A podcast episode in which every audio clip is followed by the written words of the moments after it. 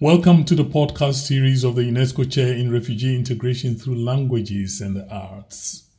We bring you sounds to engage with you and invite you to think with us.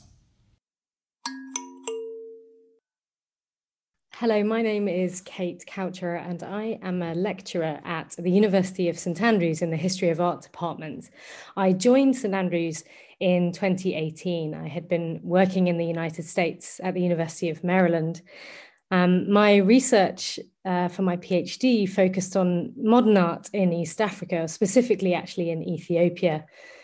And it was when I arrived at the University of St Andrews that I started looking for works of art in Scotland that I might use in my teaching at St Andrews.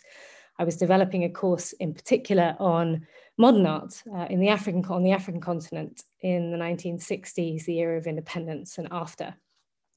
And it was in preparation for that course that I discovered this painting by Samuel Ntiro, Tanzania's most famous modern artist, that was housed in this thing called the Argyll Collection, which I previously knew nothing about.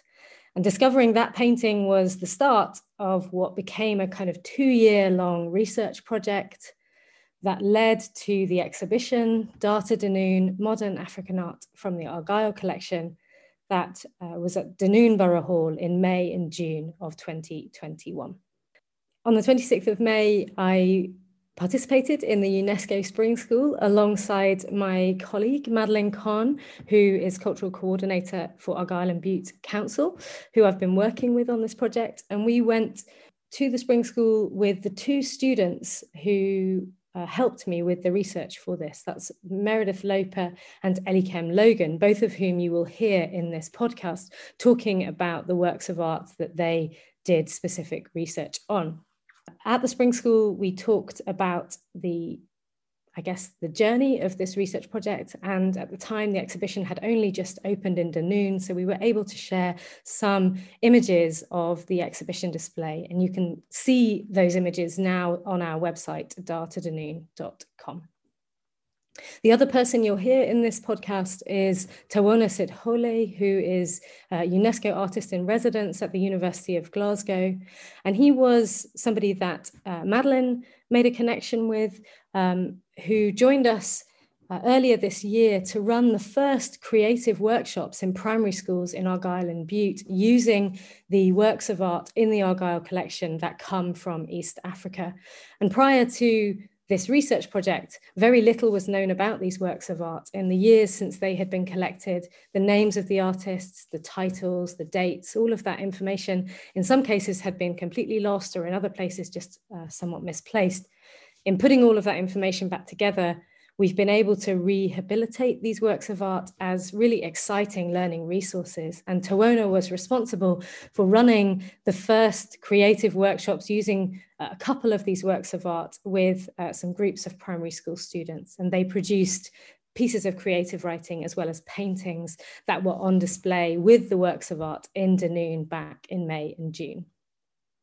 Hello, I'm Madeleine. I'm the Cultural Coordinator at Argyll and Butte Council, and I'm responsible for looking after the Argyll Art Collection. We have been working with Kate and the University of St Andrews for the last few years, and you'll hear more about that in the podcast. Since the Spring School, what we've been doing is really trying to promote the resources that we've developed, and we're really hoping that there's going to be a good uptake of the resources during Black History Month in October this year. What you'll hear now is a recording of the Spring School event.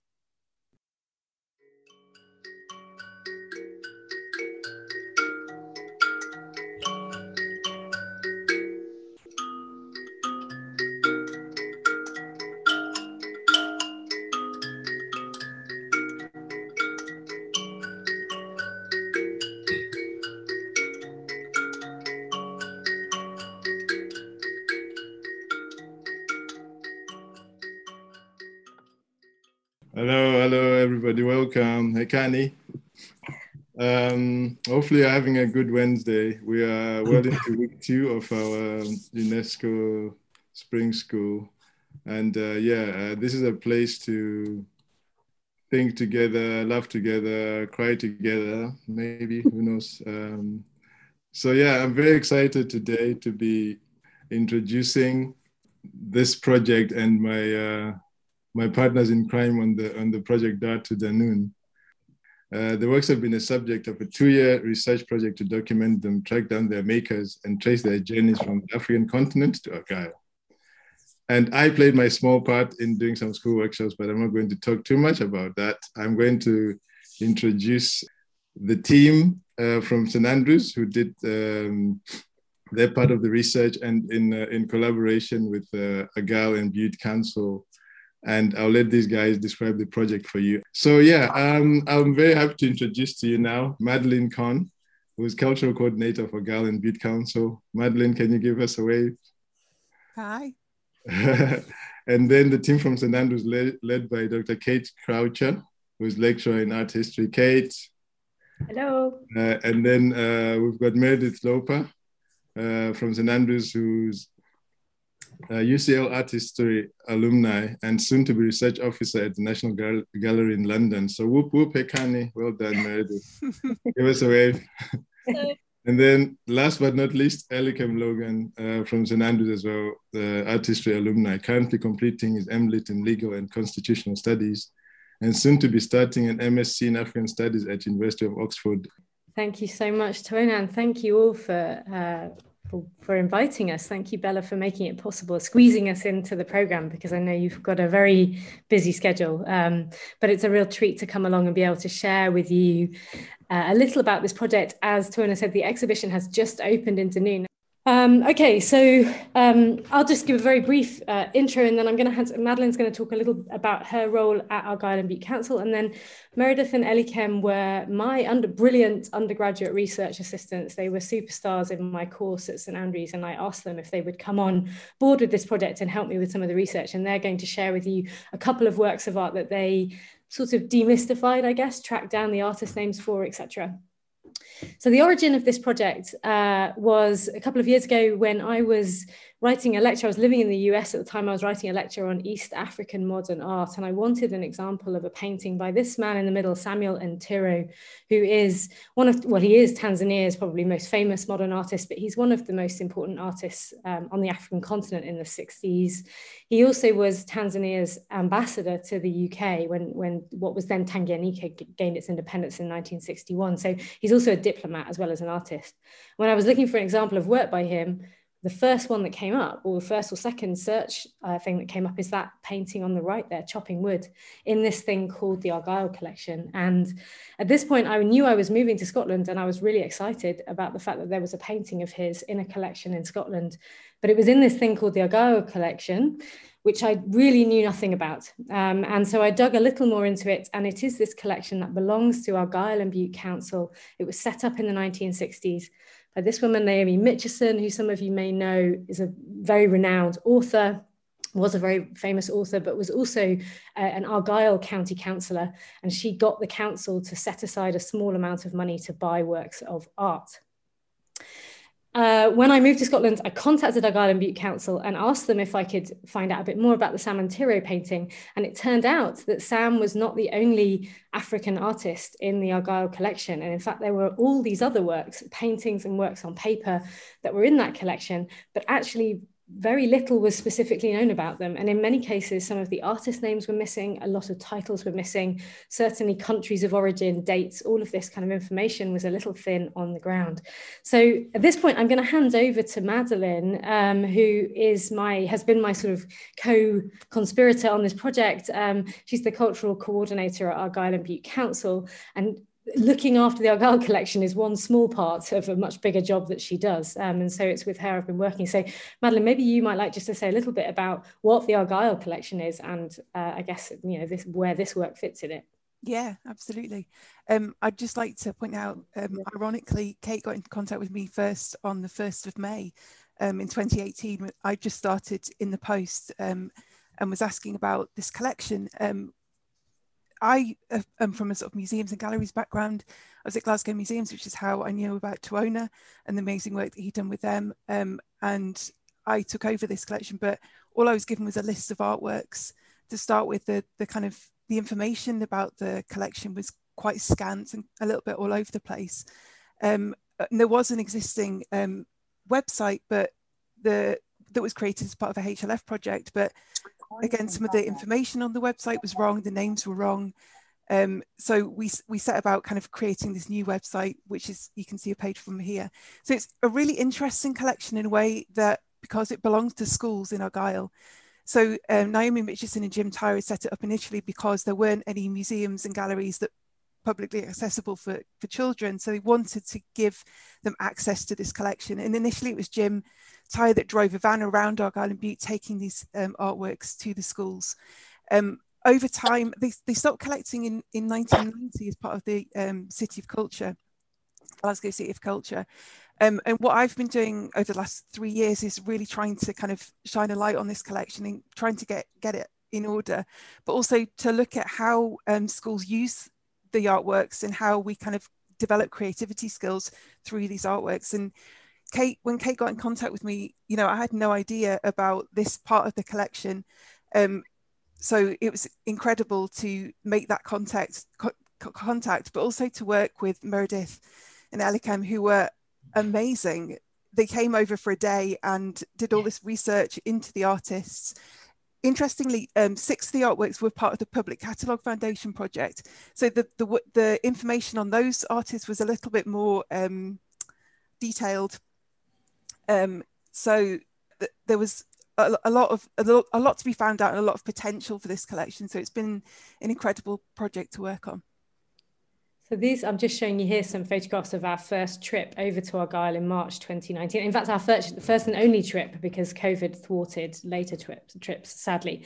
But yeah, when Madeleine was enthusiastic about us getting involved to try and understand this corner of the collection. So there are, the Argyll collection itself has over 170 works. The vast majority of them are Scottish artists and very notable people. One thing Naomi Mitchison in particular was very committed to was buying quite interesting, thought-provoking, sometimes rather provocative works of art. There are some really important people in the collection. There's a Joan Airdley, there's a Robin Philipson, there's a Wilhelmina Barnes Graham. There's a lot of very notable artists. The African works are only number 12. They date from the mid-1960s to the early 1970s. And my doctoral research is on actually Ethiopian art in the 70s, but I teach a course at St Andrews on African modernisms and modern art in the era of independence. And so these works fall right in the area in which I enjoy teaching and doing research. And so this seemed like an ideal research project because these were works about which, as I say, in many cases, very, very little was known. A lot of the names were missing. And so I got a small grant from the University of St Andrews and I paid for Elikem and Meredith to come on board as research assistants. And they were each, out of the 12 works, I gave them 6 works each to do a bit of detective work on and see if they could track down any information at all so that we might flesh out some of the stories of these paintings and how they came to be here. And I should say, I'm just going to hand over to Meredith and Elikem in a minute, and they've got 1 work each they're just going to tell you a little bit about. But the whole reason there is a kind of little collection of African works is because whilst Naomi Mitchison was living in Argyll and was a member of Argyll and Butte Council, what was then Argyll County Council, she also was a very, international traveller, quite a significant globetrotter. But she had formed a very close connection with a young man from what became Botswana, what was then Botswana land. And he was a young man who was at school in the UK, and he travelled to Scotland as part of a British Council tour in the early 1960s, and he visited her in her big house in Carradale on the Kintyre Peninsula. And his name was Linchwe. And Linchwe was in line to become the chief of the Bagatla people who live on borderland between Botswana and South Africa. And when he was installed as chief in the early 1960s, he invited Mitchison to come to his installation. And this was the start of a very close friendship between them. And so when she traveled to Botswana in 1962, that was the first of many journeys she made to Botswana. And en route to Botswana, she traveled through Nairobi, Dar es Salaam, Kampala, and all these other cities. And that's where she buys works of modern art from this kind of era of independence, from the 60s, from important galleries, schools, art schools, other kind of cultural institutions. So I think before I say anything else, I should hand over to, oh, that's just to give you, this give you a little flavor of some of, this is just six, it's just six of the works that are on display, but these are exactly the works that, these are examples of works about which we knew pretty much nothing. And in some cases, the name had been mistranscribed, the signature had been mistranscribed, so they've been entered into the catalogue as incorrect. One example is Jack Katarikwe in the upper right there, a very renowned and beloved Ugandan artist who spent most of his career, latter half of his career in Kenya actually, but he was somebody who was heavily dyslexic and he spelt his name, he varied the spelling of his name. So in this case, the signature was transcribed very literally as it is on the work, and it doesn't have an A before the end of his name. So, it, you know, he wouldn't have come up in a search under Jack Katarikwe because it had been entered into the database as Jack Katarikwe, for example. So obviously making sure that was firmly attributed to him was important. And that's one example of a case where we reached out to his family actually in Uganda to just check that, you know, is this definitely his work? Can we attribute it to him? We can talk about any more of these works in detail if you want, but I'm going to hand over to Meredith, who was one of my brilliant research assistants, who this is one of the works that she fleshed out the story for, because this is one that we knew nothing about really beforehand. So this is definitely probably one of my favorite works in the collection. It's one of several prints that we have, but the only one that's been printed in color, and it's really kind of complex. There's a lot of really intricate layering going on here. But it also, probably more so than a lot of the other works in the collection, is more clearly attributed in just in terms of we can literally read kind of the inscriptions and markings that had been left on the print itself. So that's really where we started with the research. He's signed it here, El Sibiya, and so thankfully Lucky Sibiya is probably one of the most prominent South African artists of his day, and so it's quite easy to kind of find him, and thankfully, because this is a print and it's part of an edition of several works, versions of this had been sold previously at auction, so there was kind of an auction cataloging trail that we were able to kind of track and trace and uncover a lot more about this work and attribute it correctly with a date and a correct name. So through this kind of research process and reading of the inscriptions and going down this auction route, we were able to find out that it was one of a series of 15 works in a portfolio titled Umabatha. And Umabatha was an illustration of a play written by a South African playwright, Welcome Msomi, in the 1970s, also titled Umabatha. And Umabatha was a play, it was a retelling of Shakespeare's Macbeth, sort of dramatizing 19th century Zulu history and culture. And so in this print here, there are kind of three figures and a bull and several other abstract forms floating around. The three figures are the Sangoma, for which the title, the work is named. And so Sangoma is a traditional Zulu healer and would have been the equivalent of the three witches in Macbeth. And so what's really fascinating about this work is that not only does it have a kind of relevance to wider Zulu culture and history, but it's also really personal to the artist. So through research, we were able to find out that Lucky Sibiya's own father was in fact a Sangoma. And so a lot of these kind of traditional Zulu imagery that influences a lot of the abstract forms and things that we see in this print were drawn from childhood memories of the kind of bones and artifacts and things that his father would have used in consultations. So that was really exciting to find out. And this work was exhibited quite widely. It was, along with the rest of the series, was shown in a London gallery in 1976, which we think is probably about where Mitchison ended up purchasing the work. And Mitchison herself was a really vocal critic of apartheid, under which Lucky Sibiya and his family had kind of grown up, because of course it only ended in the early 1990s. And so this really, she wrote a lot about apartheid and had written a sort of biography on Nelson Mandela's lawyer, things like that. And so that, combined with the kind of purpose behind the Argyll collection, which was to really draw these links between Highland Scotland and the African continent. It's quite obvious why this particular work would have really drawn her to it, and it's kind of really explicit combining of these two geographically disparate places and bringing them together. And I think that's probably why it's one of my favorite works in the collection, because it so clearly illustrates how these two parts of the world can really come together and have these really prominent links that perhaps we don't originally see.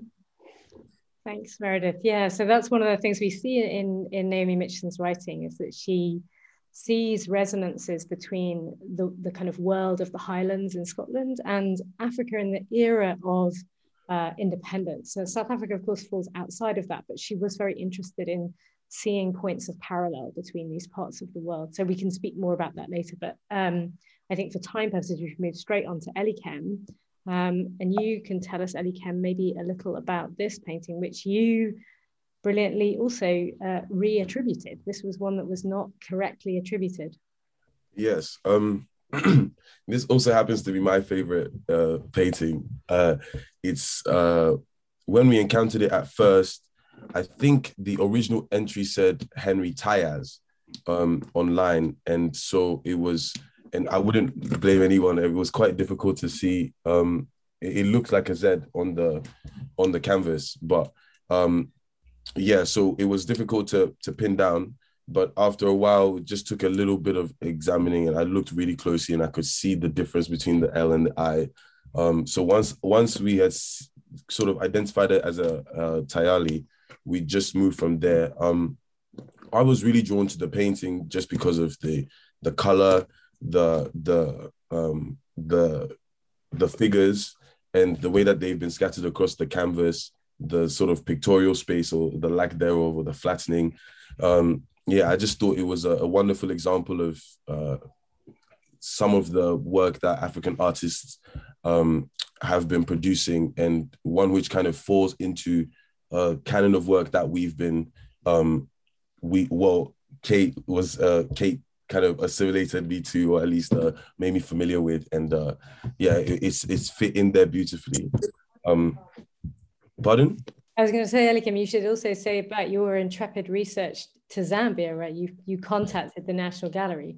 Yeah. So at first, I didn't really know that much about Tayali. I tried to look him up, and there wasn't that much. So I found though that there is the Zambian Visual Arts Council, which is I guess the body which is in charge of the artists and the sort of cultural policy to do with art in Zambia. And they actually, their head office, the gallery at their head office happens to be called the Henry Tayali Gallery. So he's a really revered artist in Zambia. And when I wrote to them and told them that this work was in the collection and that I wasn't really sure of any of the details about it, we got a reply, and by Zenzele Chulu, and they were really, really excited to find out that the painting existed. They had never seen it before. They weren't sure whether it was really, they had never seen the painting before, but they were certain that it was a Tayali. There was a whole description that came with the email, which is sort of talking about the composition and how that's characteristic of the artist.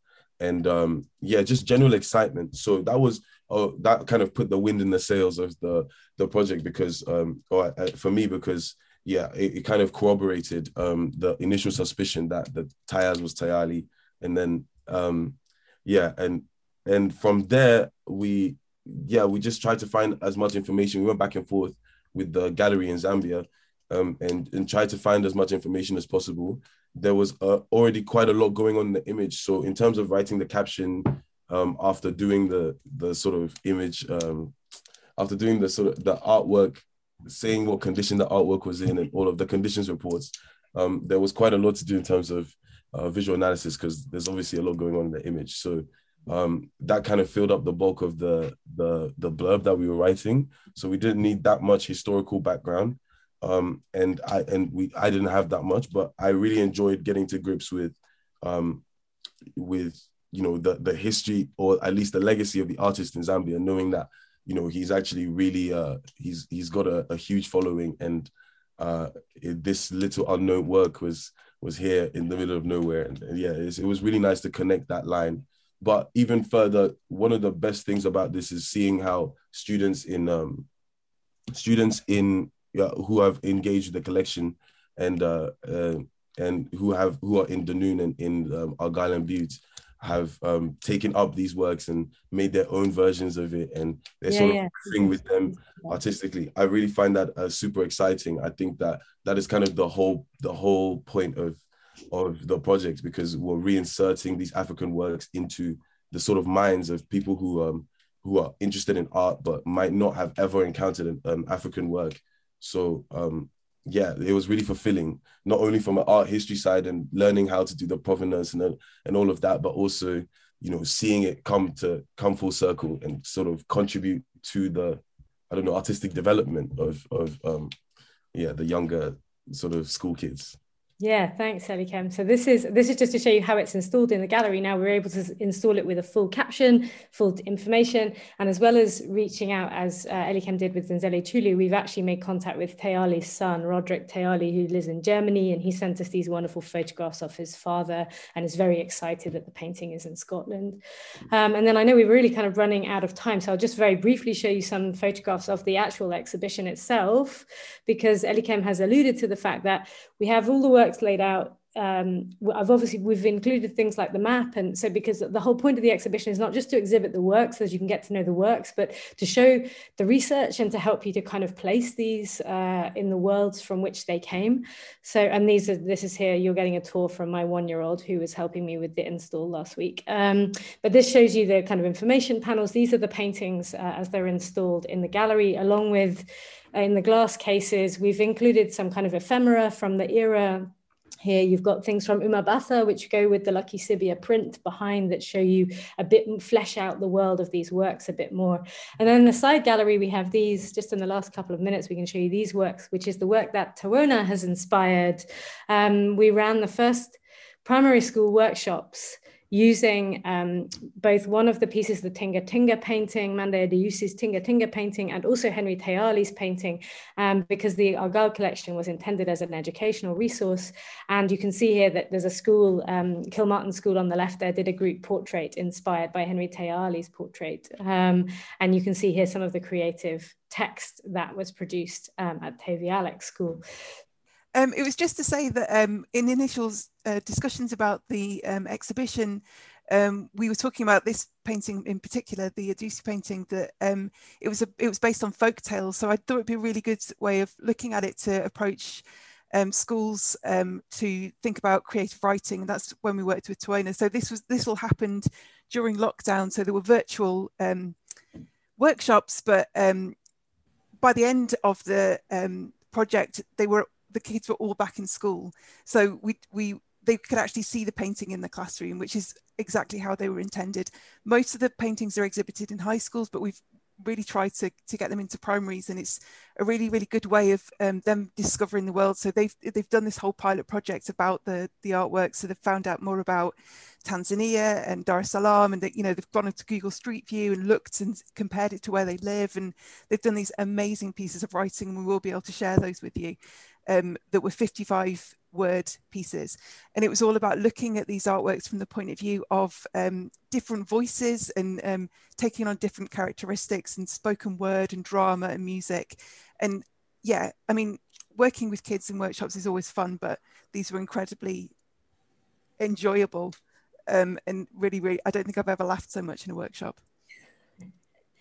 So that gives you a brief rundown, I guess, of the kind of project, from research project through to exhibition. And then this is the whole idea of the Argyll collection, is that they are to be used in schools. So the very end of the exhibition is using the wonderful work that Tawona pioneered to show the potential, hopefully, for these works to be learning resources in schools. And I think Tawona included, we've produced some pilot learning resources worksheets on a couple of the works of art, and they're available on our website.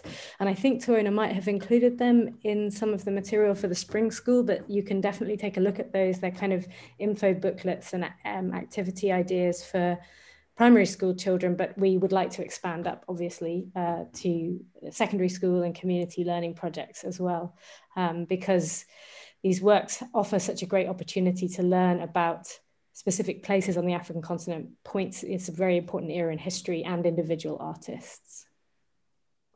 I think part of the reason this project is exciting is that the Argyll Collection was originally set up, as a local resource for Argyll and Butte, but its original purpose has kind of expired. These schools these days are not so removed from museums and other places. And by the same extent, this collection could be shared much more widely elsewhere in Scotland, could inspire conversations in classrooms further afield than Dunoon and Oban and elsewhere. And so this is a really exciting resource, not just for Argyll and Butte, but hopefully for communities more broadly. So that hopefully with all of these new biographies and information that they can be enjoyed in that way. I actually have a question. Will you be running more workshops in other schools, maybe in Glasgow as well?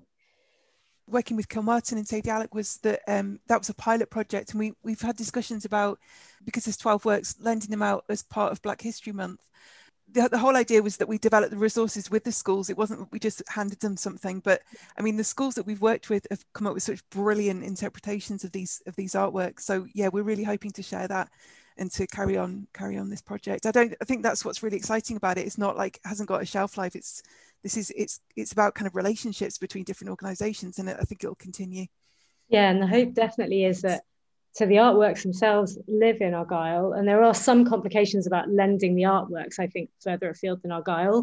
But that's something that Madeleine can maybe speak to you more. But the resources, and we've got high resolution images and the worksheets and all of that, that's all publicly available online. And the hope would be, like, for example, my sister is a primary school teacher down in Warwick and down in England, and she has already been looking at those worksheets to maybe use in the autumn too. So the hope would be, obviously the dream is that kids can actually have the artwork in their classrooms, because certainly at Tavi Alec and Kilmartin, they were terribly excited to have like Sam Ntiro's painting in their classroom, especially when we told them that the other one of his paintings is in MoMA in New York. It was really exciting for them to have such an artist in their classroom. But as I say, we've got high enough resolution images that teachers could use them, who, even if they don't have the physical painting, could still use it as a learning resource. So that would certainly be a hope. That's an opportunity for the project to expand outwards. Two of the artists are still alive. They're in their early 80s, and they were incredibly excited to learn that they hadn't seen their work since they were undergraduate students at Makerere College in Kampala in the 1960s. And so they were completely shocked and amazed to learn that it was living in a school in Scotland. So we hope one of the things moving forward might be to try and do a sort of interview with them and get them on camera and allow children to actually meet the artist, that kind of thing. One of them is based in Entebbe in Uganda, and the other is in now lives in America, but was a very prominent professor in Tanzania for many, many years. Louis Mbughuni is still alive. He's the painter of this kind of the fisherman scene. And the other is a printmaker, Catherine, the only woman actually in the collection, Catherine Nankia. And she rather wonderfully has written a kind of explanation of her print, which is entitled Youth. And it's all about going from being a child to kind of graduating from university and not really knowing what to do next. It's sort of her kind of on the precipice of adulthood. And it was remarkable for her to kind of rediscover that at the age of 79. And she's written us this rather lovely piece of writing, speaking certainly to Tawona's work, doing written text and artwork. Catherine has produced that for us, and that's on display in the gallery. So the exhibition definitely has quite a bit of text in it. I've tried not, so we would definitely, Madeleine have tried it, and I've tried not to make sure that it's not totally overwhelmed with text, but text and information and research and that writing is an important part of understanding these works and their significance. So we haven't held back in sharing things like Catherine's writings. Thank you for listening to the podcast of the UNESCO Chair in Refugee Integration Through Languages and Arts, a podcast series to make you think. More information about work can be found on the website of the University of Glasgow, www.gla.ac.uk. Thank you very much.